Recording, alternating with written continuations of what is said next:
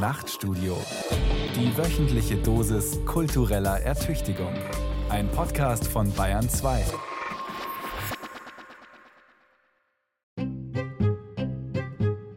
Überwältigungsbewältigung. Mein Corona-Jahr zwischen Hausarrest und Hygienedemo. Von Christian Schüle. Von vorn. Wirklich? Wirklich alles wieder auf Anfang? Im Prinzip ja, obwohl sich viel verändert hat. Schon wieder mahnt die Kanzlerin. Schon wieder wird Toilettenpapier gehamstert. Schon wieder empfiehlt man uns Absonderung. Ich bin hinreichend Pandemie erschöpft. Je kürzer die Tage werden, desto länger dauert der Verdruss.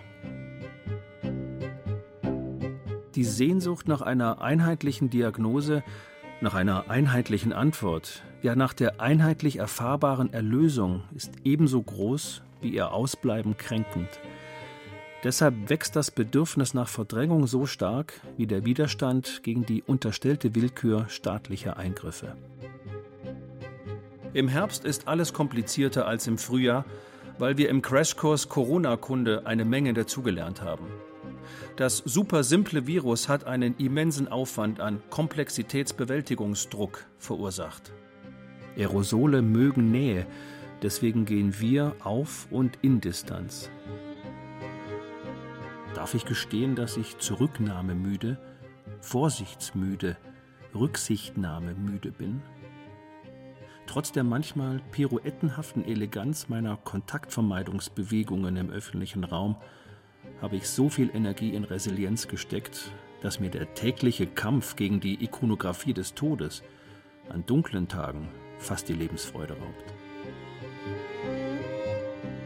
In neun Monaten Corona-Jahr hat sich nichts Erfreulicheres zur Welt gebracht als Resignation, Rebellion, Frust, Verzweiflung, Ärger, Wut, Trauer, Leid und Tod. Brachte das Frühjahr eine narzisstische Kollektivkränkung mit sich, so führte der Sommer das große Illusionstheater vermeintlicher Kollektivgesundheit auf. Man wähnte die Niederlage der spitzentechnologisierten Zivilisation gegen die archaische Natur ja schon so gut wie abgewendet. Rachlust und Ausdauerfähigkeit von SARS-CoV-2 hatte man gar nicht mehr mitbedacht. Ich fasste wieder Türklinken an. Ich rieb mir wieder die Nase. Ich richtete mich in einer pandemiefreien Scheinwelt ein.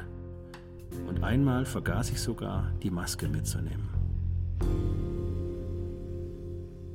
Je herbstlicher es wurde, desto unübersichtlicher wurde die Lage. Je überforderter die Akteurinnen und Akteure in dieser Lage, desto größer ihr Aktionismus. Und je aktionistischer die Politik der Pandemieprävention, desto klagefreudiger die Anwälte. Seit neun Monaten lebt eine offene und also verletzliche Gesellschaft im Konjunktiv 2. Der Irreales ist realer Imperativ. Wäre, würde, könnte. Bleibt zu Hause, sagt man uns, sonst könnte das Schlimmste passieren. Im Schnellkurs hat eine ganze Bevölkerung Wissenschaftsprosa gelernt, die richtige Interpretation einer Statistik, die korrekte Lesart von Grafiken, die Übersetzung der Begriffe Apokalypse und Katastrophe in den teils sonnengefluteten Alltag. Corona hat uns gelehrt, im Konditional zu denken. Wenn sich das Infektionsgeschehen in zwei oder vier oder acht Wochen nicht verändert haben wird, dann wird es zum Beispiel zum Desaster kommen. Planung ist unplanbar geworden, weil Pläne den Indikativ brauchen, wieder einmal oder noch immer steht alles vorbehaltlos unter Vorbehalt. Im Vorbehalt zeigt sich die Macht des Virus, berechenbar ist nur seine Unberechenbarkeit. Wir sprechen neben Deutsch jetzt auch pandemisch. R-Faktor, Inzidenzwert, Superspreader, Hotspot, Dispersion, PCR, MNS, AHA. Und seit kurzem gesellt sich zu AHA noch ein L für Lüften. Zur Sicherstellung korrekter Kipplüftung, Querlüftung und Stoßlüftung gibt es in deutschen Gymnasien 26-seitige Lüftungskonzepte und sogar Lüftungsbeauftragte. Jetzt ist klar, Geschichte wiederholt sich. Hamsterkäufe, Häusersperren, Angstzustände, Aufstände, Aggressionen, entleerte Straßen, alleingelassene Sterbende, geschlossene Theater, verschobene Semester und Verschwörungstheorien, all das gab es längst. 1831, als aus Asien die Cholera nach Preußen kam. Was könnte bleiben vom Coronavirus im Jahr und nach dem Jahr 2020? Was könnte bei aller Neigung des individualistischen Homo connecticus zu dramatischer Erregung und sofortiger Amnesie in den kollektiven Gedächtnispalast eingehen? Täuscht nicht alles, werden vier Leitmotive den Sound der Zukunft bestimmen. Die Maske, der Widerstand, die Wissenschaft und das Homeoffice. Erstens Maske und Maskerade. Vielleicht sollten wir mal ehrlich sein ja ehrlich zu uns selbst. Ist denn nicht vieles mehr Schein als Sein, wenn die Maske fällt? Als erstes muss ich meinen Heldenstatus feststellen. Ich freue mich, Ihnen mitteilen zu können, dass ich ein Held bin. Auf den Monitoren in den Münchner U- und Trambahnen ist seit Monaten eine Anleitung zum Heroismus zu lesen, kein Held ohne Maske. Und auf großen Plakaten und über Screens in U- und S-Bahnhöfen verbreitet die Bundesregierung einen hoffnungsvollen Appell. Vernünftig sein, genau unser Ding. Echte Solidarität leben. Mit Maske kommen wir besser weiter. Zu sehen ist unter anderem ein ziemlich cooler Typ mit roter Jacke und comichafter Maske. Darauf die Fratze des Batman-Hofnars Joker, als wäre alles nur ein zynischer Witz. Im Kleiderschrank des Mannes der Corona-Ära seit März 2020 Hugo Boss Hemden, Strellsohn-Anzüge, Wolfgang Job Socken, Calvin Klein Unterhosen und ein Arsenal selbstgenähter Masken. Die Debatte um harte oder weiche Schließungen und sinnvolle oder riskante Öffnungen hat es mit sich gebracht, dass heute niemand mehr weiß, ob er noch was weiß. Nachdem zu Beginn der Pandemie Bundesgesundheitsminister wie Weltgesundheitsorganisation von einer Maske so gar nichts hielten, ist die Maske heute das heilige Schwert gegen den unsichtbaren Feind. Versäume ich im zurückgekehrten Stress des Alltags schnell genug meine Maske aufzusetzen, plagt mich mieses Gewissen. Mich befallen Schuldgefühle, als wäre ich ein Desperado, den man unter Schimpf, Schande und Shitstorm aus der Republik verjagen kann. So weit bin ich bereits konditioniert, dass ich nicht mehr erschrecke, wenn ich die Maske aufhabe, sondern wenn ich sie nicht aufhabe. Das maskenlose Gesicht fühlt sich an wie eine ungeschminkte Kriegserklärung an die Moral der Volksgesundheit. Gelegentlich fordert politische Pandemiekontrolle einen hohen Preis. Petzerei in der Privatsphäre. Im deutschen Herbst 2020 gibt es wieder amtliche Aufrufe zur Denunziation. Mitte Oktober etwa stellt die Stadt Essen ein Online-Formular zur Verfügung, auf dem man seine Mitbürgerinnen und Mitbürger wegen Verstößen gegen die Corona-Schutzverordnung melden kann. Und das bayerische Kabinett animiert Ende Oktober, feiernde Nachbarinnen und Nachbarn bei der Polizei anzuzeigen. Maskenpflicht sticht Vermummungsverbot. Aus Gründen zivilisierter Wertvorstellung verbietet der liberale Rechtsstaat die Totalverschleierung der Frau und die Vermummung autonomer Extremisten aus schwarzen Blöcken, verfügt nun aber eine Gesichtsverhüllung für alle. Führt sich die offene Gesellschaft mit dieser Maskerade nicht gerade selbst ad absurdum? Wer in einer analogen Bankfiliale ein Konto eröffnet und einen Kredit beantragt, verstößt für kurze Zeit gegen die geltenden Verordnungen, indem er die Maske zur Feststellung seiner Identität lüftet. Zur Kreditwürdigkeit einer Person gehört deren freies Gesicht. Der Mund-Nasenschutz schützt wen auch immer auch vor Mimik, nicht aber vor Mündigkeit. Unter der Maske verschwindet der kleine Resurius, der die Mundwinkel zur Seite zieht, wenn der Mensch sich ekelt oder ihm etwas peinlich ist. Es verschwindet der Kinnmuskel, der Zweifel ausdrückt. Es verschwindet der Unterlippensenker, der Ironie signalisiert. Und schließlich verschwindet der Jochbeinmuskel, der Freude Ausdruck verleiht. Die Maske verhindert mimische Empathie und schafft soziale Kälte. Eine Studie aus dem Sommer 2020 kommt zu folgender Erkenntnis Wer Maske trägt, begünstigt eine abstraktere Denkweise. Der signalisierte Abstandswunsch bringt Menschen dazu, emotionsbefreiter zu entscheiden. Mein Problem ist ein ganz anderes. Ich bin zu der Einsicht gekommen, dass mit der Mund-Nasen-Schutzmaske einer der wichtigsten Codes der zivilisierten Kommunikation eliminiert wird, das Lächeln. Wer Mundschutzmasken anordnet, verbietet den Menschen indirekt, sich anzulächeln und verändert somit die Grammatik der Verständigung. Wir verlernen das von Kind auf gelernte Lächeln und mit ihm die Einladung zum sozialen Frieden. Der lächelnde Blick ist um die Chance gebracht, als Geste prinzipieller Zuwendung die Grundlage der offenen Gesellschaft zu bleiben. Die Maske ist nicht nur ein Stückchen gefalteter Stoff, sie ist ein politisches Objekt. Kritikern der Maskenpflicht zufolge nimmt der übergriffige Staat mit der Maske seinen Untertanen nicht nur Identität und Identifikationsmöglichkeit, sondern symbolisch auch das Recht auf Selbstentfaltung. Der Soziologe Tillmann Allert, emeritierter Professor für Sozialpsychologie, bemerkte in einem Aufsatz kürzlich, jedes flüchtige Beisammensein gerate unter den strapaziösen Verdacht auf wechselseitige Ansteckung. Das heißt, dass das staatliche Hygienearrangement das soziale Leben der selbstbestimmten Bürger ins Korsett des Höfischen zurückzwingt. Sperrstunde und Quarantäne sind bekanntlich ebenso Schutzmaßnahmen mittelalterlicher Seuchenprävention.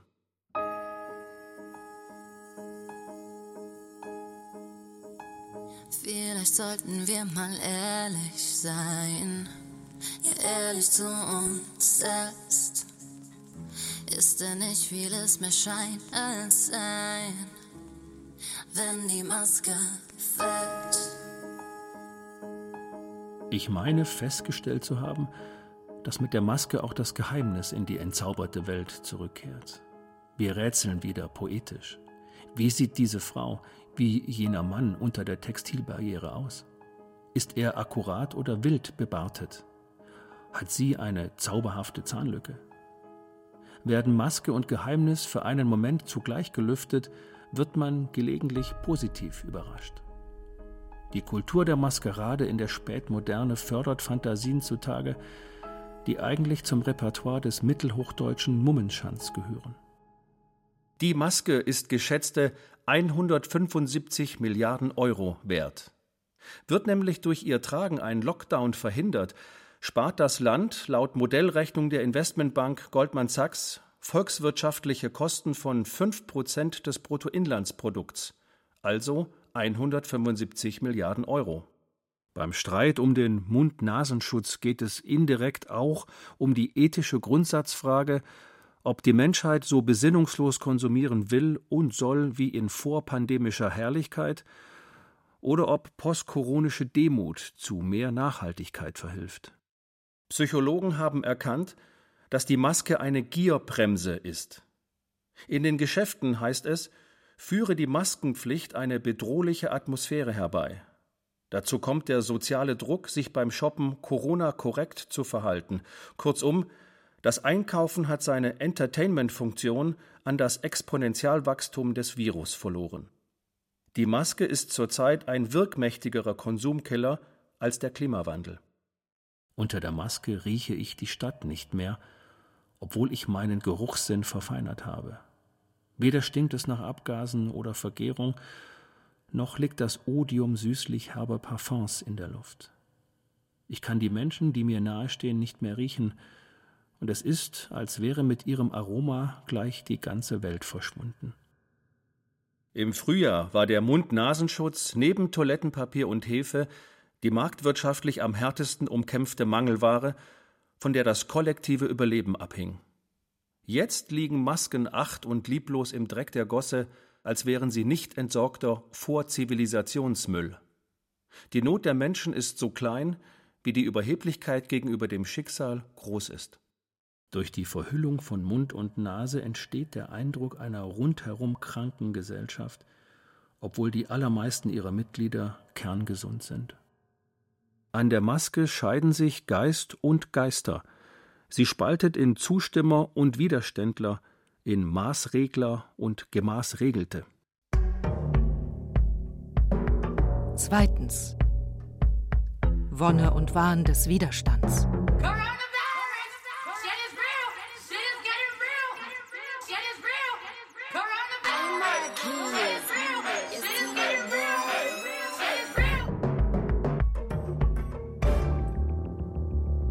In der neuen Sommernormalität, da man sich von Monat zu Monat mehr selektive Amnesie leistete, rollte neben der zweiten Viruswelle noch eine ganz andere heran, die Welle der Rebellion. Der real existierende Widerstand gegen die Maske ist kein Spaß mehr. Kritiker staatlich verfügter Corona-Maßnahmen wähnten sich flugs in einem totalitären Regime und demonstrierten mit umgehängten Plakaten und der Botschaft Demokratie statt Merkelatur. Nach neun Monaten Überwältigungsbewältigung gibt es eine neue außerparlamentarische Opposition in Deutschland, den teils massiven, wenn auch nicht massenhaften Widerstand einer koordinierten Gegenöffentlichkeit, die für sich in Anspruch nimmt, klüger, kritischer und sachverständiger als Experten, Forscher und Ministerpräsidenten zu sein. Eine Graswurzelrebellion mit Mahnwachen und Menschenketten, die ihr eigenes Kanalsystem etabliert hat. Darunter sind Linke so gut wie Rechte, Esoteriker wie Akademiker, 68er wie 2000er. Seit kurzem gibt es, ohne sie im entferntesten vergleichen zu wollen, neben dem Holocaust und dem Klimawandel auch den Corona-Leugner. Mündige Erwachsene halten das, was durch zahlreiche internationale Quellen stichhaltig belegt und beglaubigt ist, für erfunden. Im Randbezirk gepflegter Irrationalität leugnen sie, was sie entweder nicht wahrhaben wollen oder in seiner gigantischen Dimension nicht wahrhaft erfassen können, weil es ihr Vorstellungsvermögen überschreitet. Dennoch frage ich mich in ketzerischen Momenten, ob man Widerstand und Kritik, mögen sie auch noch so absurd erscheinen, nicht prinzipiell gutheißen kann, ohne ihnen gleich zu folgen. Fordern wir nicht ständig Alternativen, Toleranz und Streit? Plädieren wir nicht dauernd für Vielheit und Vielfalt? Oder andersherum, sind kritische Geister nicht demokratiekompatibler als gehorsam Kuschende? Und sind wirklich all jene, die zweifeln und leugnen, gleich Covidioten, also irre, wie die SPD-Vorsitzende Saskia Esken am 1. August ins Sommerloch hinein twittern zu müssen meinte? Zwischen Leugnern und Skeptikern besteht ein feiner Unterschied. Leugner wittern im Fall von Corona die Erfindung einer Krankheit und die Verschwörung von Großkapital und Politik zu Lasten des Bürgers. Skeptiker hingegen leugnen weder Virus noch Symptome, zweifeln aber an Bewertung und Einschätzung der angeblichen Außergewöhnlichkeit von Covid-19. Leugner und Skeptiker dieses Ausmaßes hat es lange nicht gegeben in einem Deutschland, das für eine vitale Protestkultur nie französisch genug war. Im Magazin Spiegel, dem selbsternannten Sturmgeschütz der Demokratie, rief Ende April bereits der von vielen verehrte Theaterregisseur Frank Kastorf zu republikanischem Widerstand auf und somit das Leitmotiv der Kritiker aus. Freie Bürger sollten sich nicht länger den Dekreten von Virologieprofessoren und Politikern unterwerfen. Wenig später sprachen die beiden Organisatoren des demokratischen Widerstands, Anselm Lenz und Hendrik Sodenkamp, angesichts der Gesundheitsnotlage vom Notstandsregime unter einem Ermächtigungsgesetz und empfahlen sogleich die Erinnerung an das Jahr 1933. Die Botschaft ist klar. Damals wie heute hält eine deutsche Regierung mit Hilfe inszenierter Massenpanik die Leute unter Kontrolle und Kuratell. Was daraus folgen kann, ist hinlänglich bekannt. Das ganze Land ein konzentriertes Lager. Ich kann nachvollziehen, warum Mitbürgerinnen und Mitbürger Lockdown, Berufsverbot und Maskenpflicht überzogen finden. Verstehen kann ich es nicht. Für provokative Verstöße wiederum habe ich kein Verständnis. Und geradezu geschichtsdumm finde ich es, auf sogenannten Hygienedemos schwarz-weiß-rote Kaiserreichsflaggen zu schwenken. Sie beschwören im Sinne Kaiser Wilhelms II. eine nationale Einheit des Volkes, die die Fahnenschwenker ja gerade nicht im Sinn haben. Auch nach neun Monaten Corona-Jahr ist die große bis sehr große Mehrheit der Deutschen mit den Maßnahmen weitgehend bis sehr einverstanden. Kritikerinnen und Kritiker der Maßnahmen sind zugleich Kritikerinnen und Kritiker des Robert Koch Instituts und zugleich des Virologen Christian Drosten und zugleich eines befürchteten Impfzwangs, den es weder gibt noch künftig geben soll. Zweifelsohne existierte über lange Zeit des Sommers hinweg eine Logik der Unlogik. Die Schankwirtschaft durfte öffnen, die Bar hingegen nicht. Fahrgeschäfte in Freizeitparks durften betrieben werden, auf der Kirmes aber nicht. In der einen Stadt probten Chöre, in der anderen war eben dies verboten. Abstand im Supermarkt war allerorts verpflichtend, im Flugzeug nicht. Theater mit Abstandskonzept mussten schließen, Busse sind aber proppenvoll. Datensammeln in Restaurants ist Pflicht, in vollgestopften U-Bahnen nicht. Und Haartrockner in Hallenbädern mussten ab, die Gebläse im Taxi hingegen durften eingeschaltet bleiben.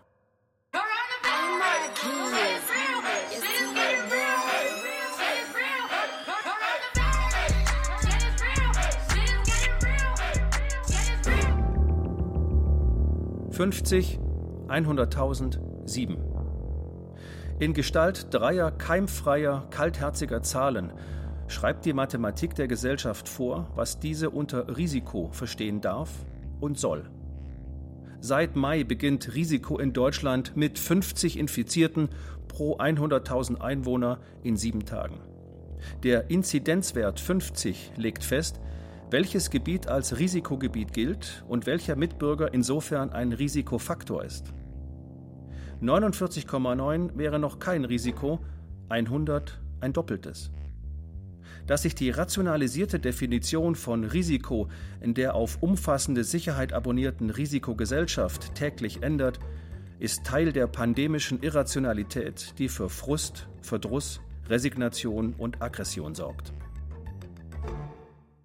Die bekannteste Widerstandsgruppe sind die Querdenker. Deren Frontleute entstammen dem gutbürgerlichen Wohlstandsmilieu, Rechtsanwälte, Architekten, Ärzte. Im Widerstand gegen Maske, Maßnahme und Machtgebaren vereinen sie sich mit Wutbürgern, Reichsbürgern und Anarchisten und insofern mit Mitmenschen, die nach eigener Aussage die bestehende deutsche Verfassung aus den Angeln heben wollen. Wie jede Bewegung braucht und hat auch der querulantische Graswurzelwiderstand seine Galionsfiguren. Sie beziehen sich aufeinander, zitieren einander und treten miteinander auf, um die Schlagkraft ihres Aufstandes durch akademische Gravität zu erhöhen. Die Helden der Gegenöffentlichkeit sind der Infektiologe Susharit Bhakti, der Lungenfacharzt und SPD-Politiker Wolfgang Wodark und der Hals-Nasen-Ohrenarzt Bodo Schiffmann aus Sinsheim, Leiter einer Schwindelambulanz, also einer Ambulanz für Schwindelanfälle. Die Einwände der Skeptiker lauten sinngemäß Zweifel an Rechtmäßigkeit offizieller Zahlen des Robert Koch Institutes und an dessen wissenschaftlicher Redlichkeit. Täuschung der Öffentlichkeit durch selektive Information und unbrauchbare PCR-Tests mit statistisch 1% falsch positiven Ergebnissen was bei 100.000 getesteten Menschen 1000 falsche, weil fälschlicherweise positive Ergebnisse bedeute. Kritik an der Gleichsetzung von Infektionszahl mit Infiziertsein und Krankheit. Vorwurf der Panikmache und unlegitimierten Herrschaft von Virologen über das öffentliche Leben. Skepsis gegenüber einer Berichterstattung der sogenannten Mainstream-Medien vor allem der öffentlich-rechtlichen, die wahlweise Lügenpresse oder Staatsmedien seien.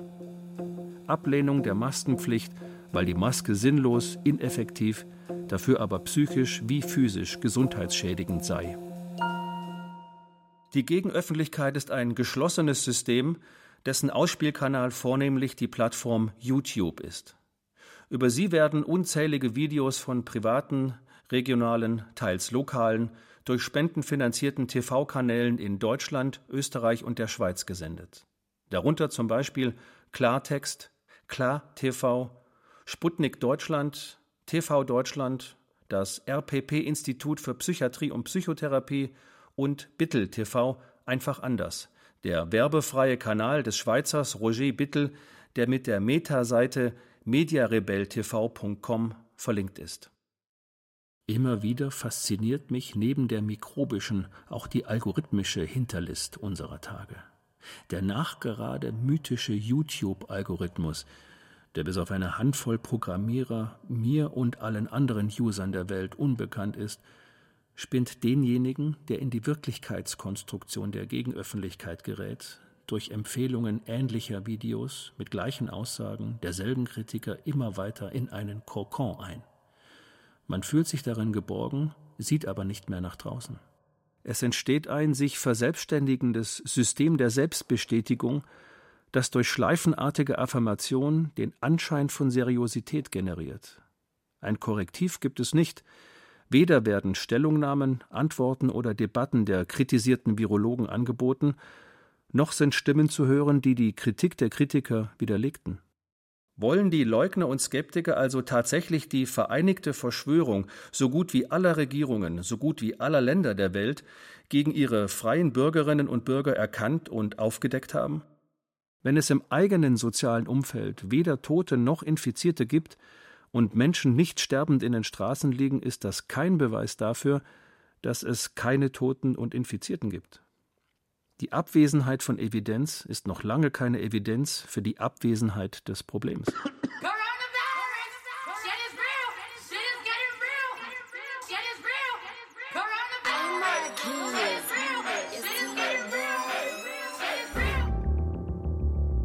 Im Laufe meiner neun Monate Corona-Jahr bin ich zu der Überzeugung gelangt, dass es sich im Falle des Widerstands um ein seltsam infantiles Aufbegehren erwachsener Menschen gegen Bevormundung und Gängelung handelt.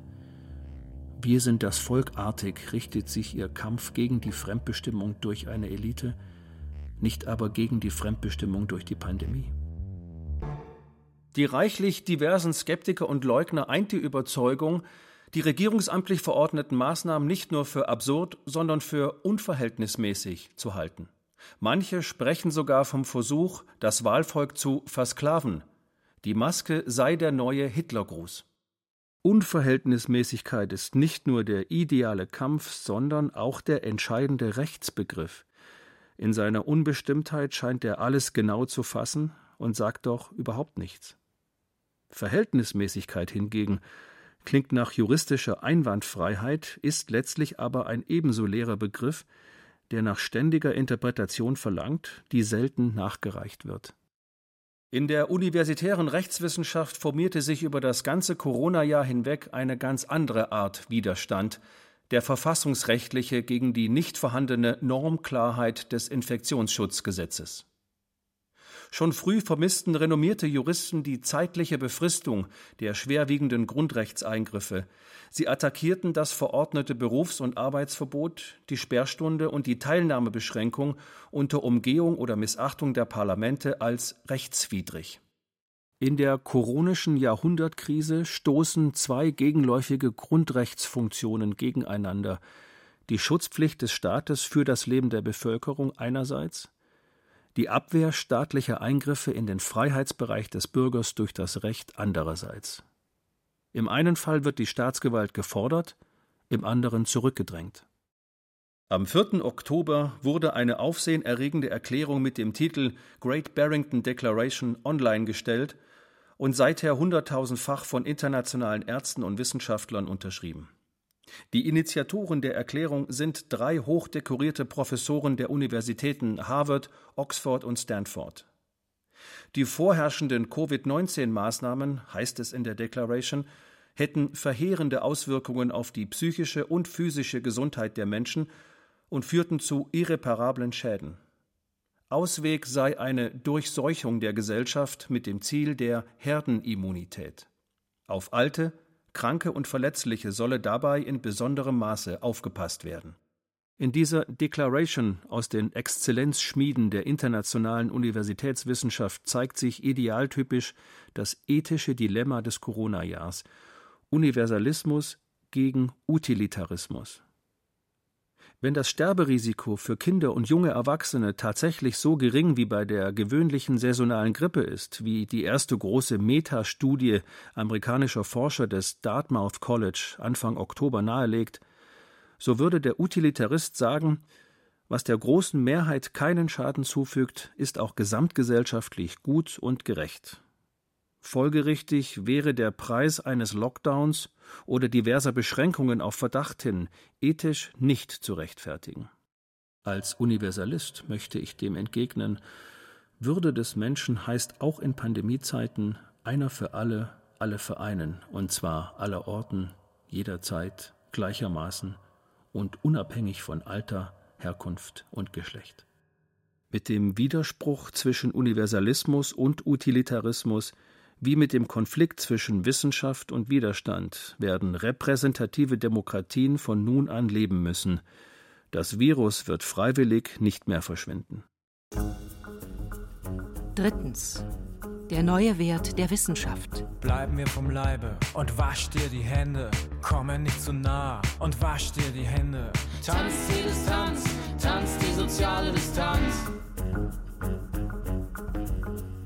Am 3. März 2020 gingen NDR Info und der Virologe Christian Drosten zum ersten Mal auf Sendung. Seither wurde das gerne zwischen 60 und 90 Minuten lange Coronavirus-Update zum legendären Lagerfeuer, um das sich ein langmütiger und informationsinteressierter Teil der Nation versammelt.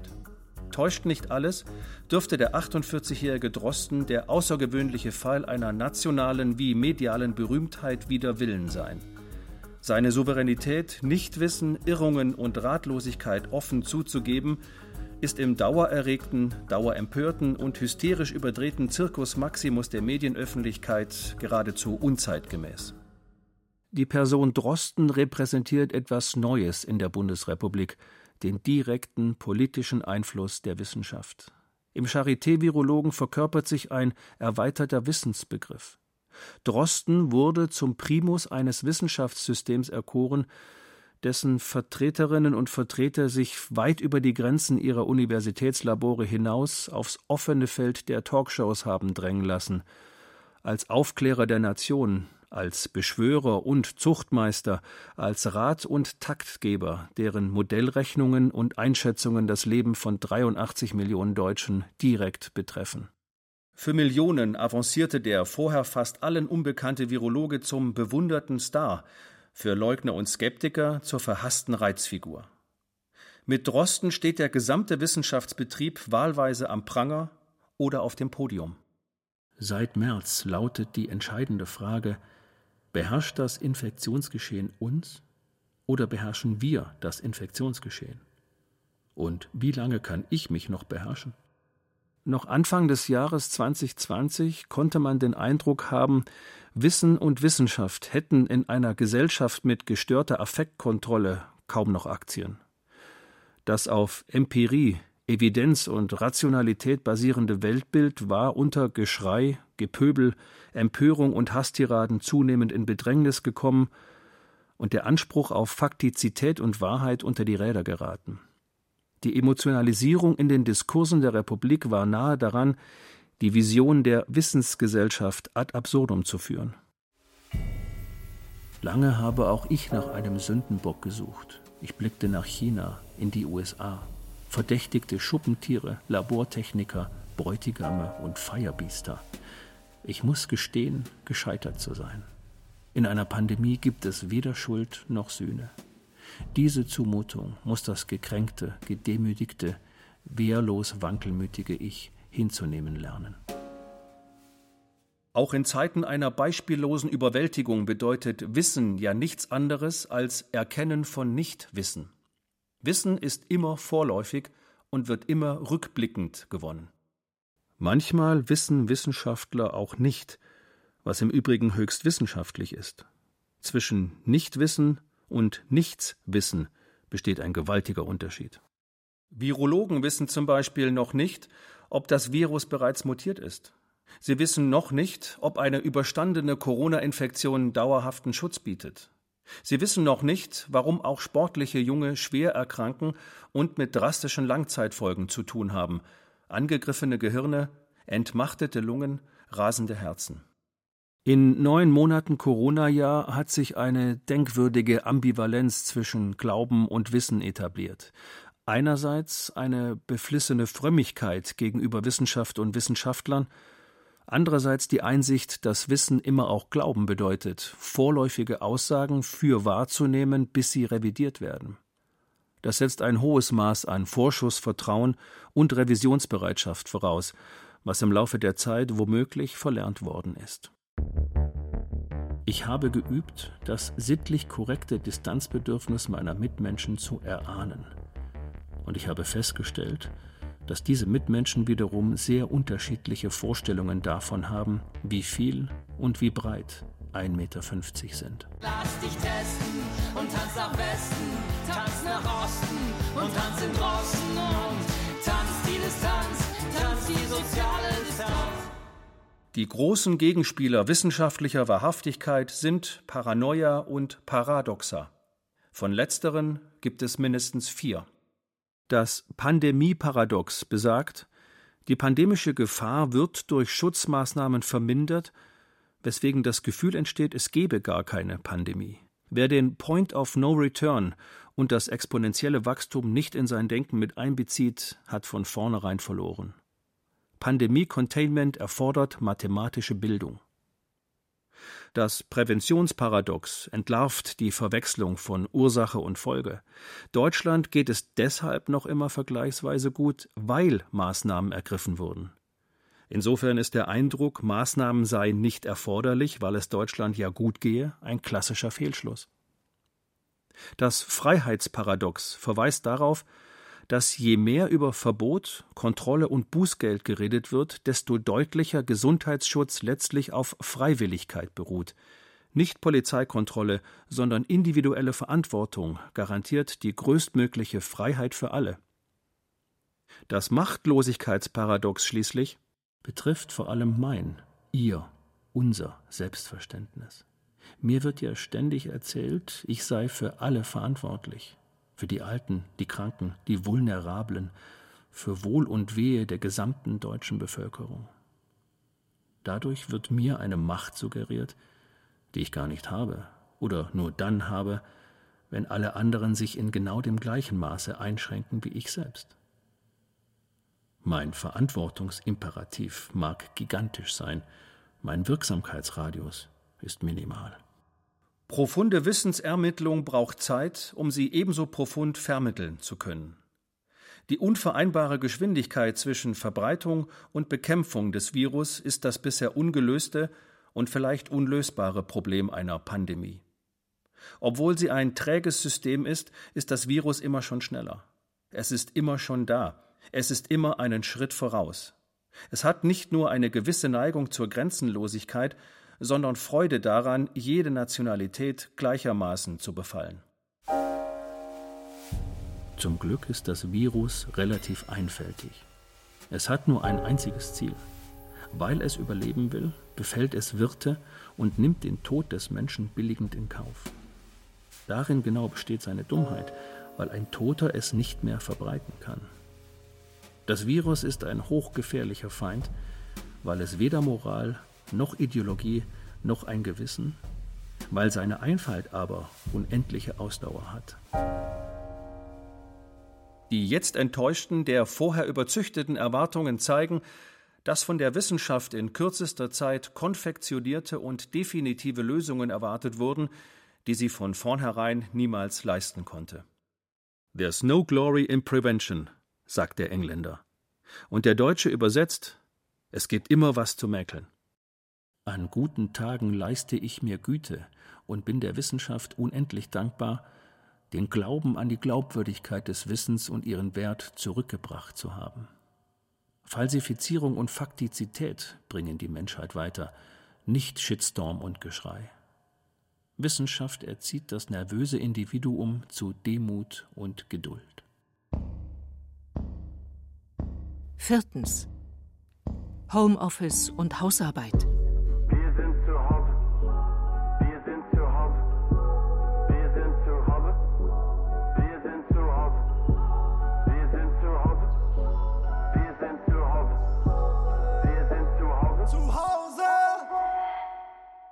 Die Pandemie hat den Sinn von Präsenz vermutlich auf ewig verändert. Mehr noch, sie hat das Verhältnis von Nähe und Ferne geradezu fahrlässig kassiert. Bleibendes Resultat der pandemisch erzwungenen Veränderungsbereitschaft ist das Homeoffice. Es braucht offenbar nur einen viralen Transformationsbeschleuniger, und auf einmal ist organisatorisch und technisch all das möglich, was vorher als undenkbar oder unmöglich galt.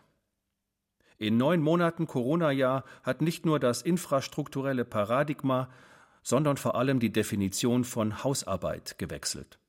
My Home, mein Zuhause, ist nicht nur My Castle, der sichere Zufluchtsort. Mein Heim ist vor allem das neue Headquarter des abgesonderten Digitalarbeiters. Mit dem Homeoffice und dem geplanten mobile Arbeitgesetz steht der reale Ort als Erfahrungspol leiblicher Präsenz ebenso zur Disposition wie der Körper als Maßeinheit für Arbeit und Leistung. Je direkter das Virus ihn bedroht, Halsschmerz, Husten, Tod, desto entkörperlichter organisiert der Mensch seine Verteidigung mittels Virtualität aus den eigenen vier Wänden. Mein Friseur Tim berichtete mir kürzlich erstaunt, seine männlichen Stammkunden kämen nicht mehr. Und warum? Weil das Homeoffice renitente Verwahrlosung erlaubt. Der Businessmann steht nicht mehr unterm Druck ästhetischer Etikette, sich im Kollegen- und also Konkurrentenkreis auf dem öffentlichen Parkett präsentieren zu müssen. Im täglichen Wettstreit um Anerkennung heißt Präsenz immer auch Präsentation. Isolation kann zur Verwilderung führen. Am Abend des 10. März, als das koronische Verhängnis offiziell begann, pulsierten 9,1 Terabit pro Sekunde durch den größten Internetknotenpunkt der Welt, den zentralen Standort DECIX in Frankfurt. Die nachgereichten Erhebungen bezüglich des Lockdowns im Frühjahr bezeugen Weltrekorde. Im ersten Monat Corona-Jahr registrierte Microsoft mehr als 4 Billionen Nutzungsminuten allein auf Windows 10 Geräten, 75 Prozent mehr als im Vorjahr. Allein für den April vermeldete die Konferenzplattform Zoom 300 Millionen Meeting-Teilnehmer, ein Anstieg von 2900 Prozent innerhalb der ersten vier Monate des Jahres 2020. Für das erste Quartal 2020 verkündete Netflix 15,8 Millionen neue Abonnenten, fast doppelt so viele, wie die Analysten erwartet hatten. Und in der letzten Aprilwoche zählte eBay Kleinanzeigen 200 Millionen Visits. Eine solche Datenverkehrsverdichtung hat die Welt noch nicht gesehen. Die Welt hatte ja auch noch nie Corona. In kurzer Zeit hat Mobilität in der Präsenz- und leiblosen Arbeitswelt eine völlig neue Bedeutung erhalten. Mobil sein heißt jetzt nicht mehr ständiges Unterwegssein in aller Welt, sondern stetes Zuhause sein vor dem eigenen Bildschirm. Neutral betrachtet hat mobiles Arbeiten im statischen Heim so viele Vor- wie Nachteile. Die Vorteile für Arbeitgebende wie Arbeitnehmende sind vornehmlich organisationsökonomischer Natur. Mitarbeiterinnen und Mitarbeiter konzentrieren sich auf die Arbeit, nicht auf Palaver und Office Talk. Sie müssen sich nicht morgens und abends in der Rush Hour durch den Verkehr quälen, weil es künftig vermutlich gar keine Rush Hour mehr geben wird. Sie können auf dem Balkon arbeiten, Pausen machen und essen, wann, wie und wo Sie wollen. Im Mobilmodus sind Sie gezwungen, Selbstständigkeit und Selbstdisziplin zu lernen, und zwar selbstständig und diszipliniert. Arbeitgeberinnen und Arbeitgeber wiederum können in den völlig überteuerten Innenstädten der Metropolen Büroflächen und Mieten einsparen.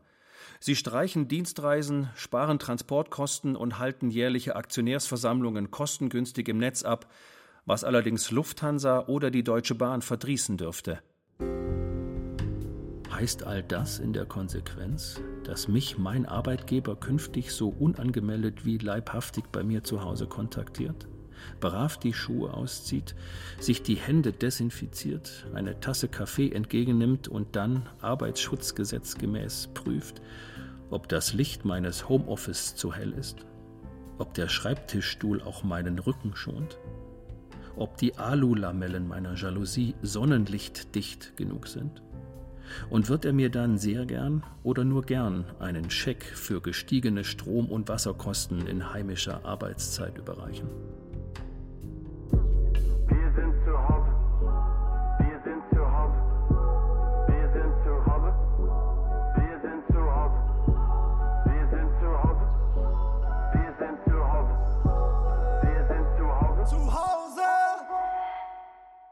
Die Nachteile des Homeoffice sind vornehmlich soziokultureller Natur. Umfragen legen nahe, dass dauerhaftes Arbeiten von zu Hause aus für viele Beschäftigte, vor allem Mütter, eher B als Entlastung bedeutet. Mehrarbeit und deren Beschleunigung kann zu Entgrenzung, diese zu Selbstausbeutung, jene wiederum zu Einsamkeit, Erschöpfung und familiärem Stress führen. Die soziale Kommunikation verarmt. Kollegen können Kollegen nicht mal schnell um Rat fragen. Versteckte Signalsprache wie Augenrollen, Seufzen, Räuspern und taktisches Schweigen funktionieren in Videokonferenzen nicht mehr. Führungskräfte klagen, dass in Videoportalen der Druck, eine Entscheidung zu treffen, nicht wirklich aufkommen will. Und während Lästereien im Büro für psychische Entlastung sorgen, kann man in der Abgeschiedenheit seines Homeoffice nur über sich selbst lachen, was auf Dauer langweilig sein könnte. Keine MS Teams Konferenz kann Teambildung beim Tischfußball im Büro ersetzen. Im Homeoffice werden nicht nur emotionale Zugehörigkeitsgefühle suspendiert, sondern stellt Heimarbeit auch den sozialen Sinn von Arbeit in Frage. Und wer ohnehin introvertiert ist, wird in Videokonferenzen gänzlich übersehen. Das pandemiebedingte Cocooning zerstört auf Dauer eine eminent wichtige Nebensächlichkeit, den glücklichen Zufall. Beiläufige Bemerkungen auf dem Gang, zufällige Begegnungen am Kaffeeautomaten und unplanbare Kantinenkameradschaften können unverhofft auf neue Pfade leiten, aus dem Nichts zu neuen Konstellationen führen und plötzlich innovative Ideen entstehen lassen, auf die man vorher nie gekommen wäre. Bis heute ist der Niedergang des Konferenzkekses meines Erachtens nicht ausreichend genug gewürdigt worden. Seit Monaten bleibt unberücksichtigt, dass gelegte Gebäckmischungen die größten Opfer der Pandemie sind, da der Mensch im Ausnahmezustand eher Salziges als Süßes kauft. Pandemiebedingte Prioritäten verschieben sich.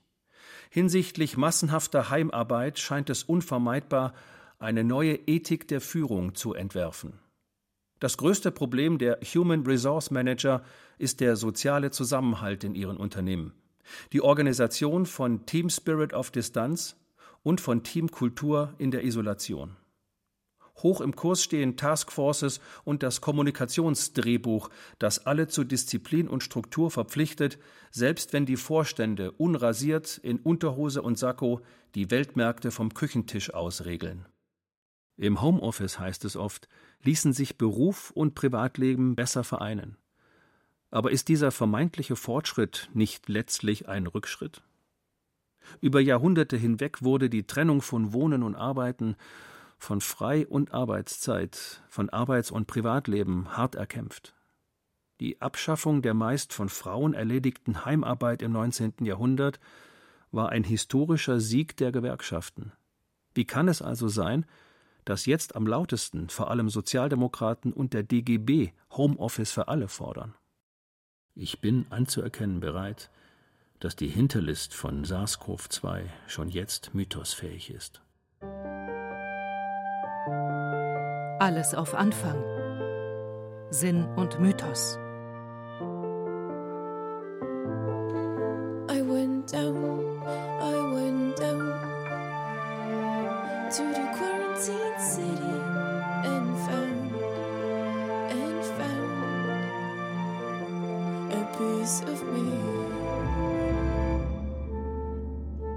Können Seuchen Sinn ergeben? Oder sind Seuchen sinnloses Schicksal und ihr Wesen besteht gerade darin, Sinnsucher in den Abgrund sinnfreier Lehre rennen zu lassen? In den vergangenen neun Monaten hat sich ein neuer Mythos zur Welt gebracht, die Ursprungserzählung eines gemeinschaftlich erlebten Traumas, das Generationen überspannen könnte. Der Beginn einer neuen Epoche. Es ist der Mythos des doppelten Opfers, das die fragmentierte Weltbevölkerung für einen welthistorisch so einmaligen wie tragischen Moment zumindest zwangsweise geeint hat. Alle Menschen im Anthropozän hatten zur selben Zeit die gleichen Ängste vor der Infektion des Körpers und dem Tod der Existenz. Es ist der Gründungsmythos eines globalen Wir, der davon erzählt, dass alle gemeinsam zum Opfer einer Überwältigung wurden und dass alle gemeinsam ihre je individuellen Opfer für das Ganze erbracht haben. Vor lauter Hysterie und Amnesie hatten wir den heiligen Ernst ja schon verlernt, da alles gleichgültig und also gleichgültig geworden war.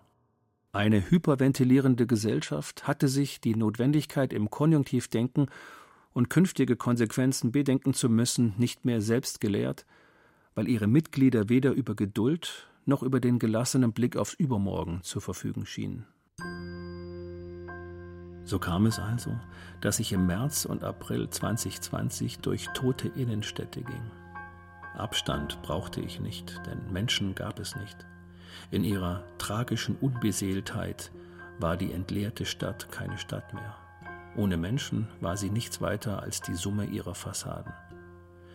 Ich kam mir vor wie der letzte Überlebende einer Apokalypse ohne Trümmer, Ruinen und Krater. Und an einem Novemberabend ging ich wieder durch die Stadt. Alle Stimmen waren verstummt und die Lichter stumpf, die Restaurants verwaist und die Fenster schwarz. Aber es wehte ein milder, fast warmer Sommerwind, und da begriff ich, dass alles auf lange Zeit hin immer wieder von vorne beginnen wird.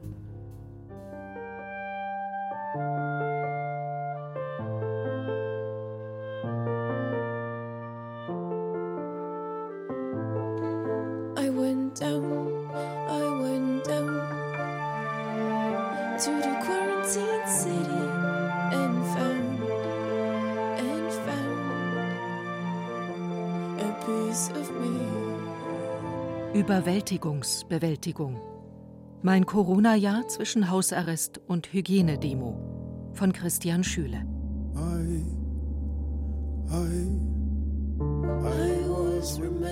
Es sprachen Gudrun Skopin und der Autor. Technik Christiane Gerhäuser-Kamp. Regie und Redaktion Stefanie Metzger. Eine Produktion des Bayerischen Rundfunks 2020.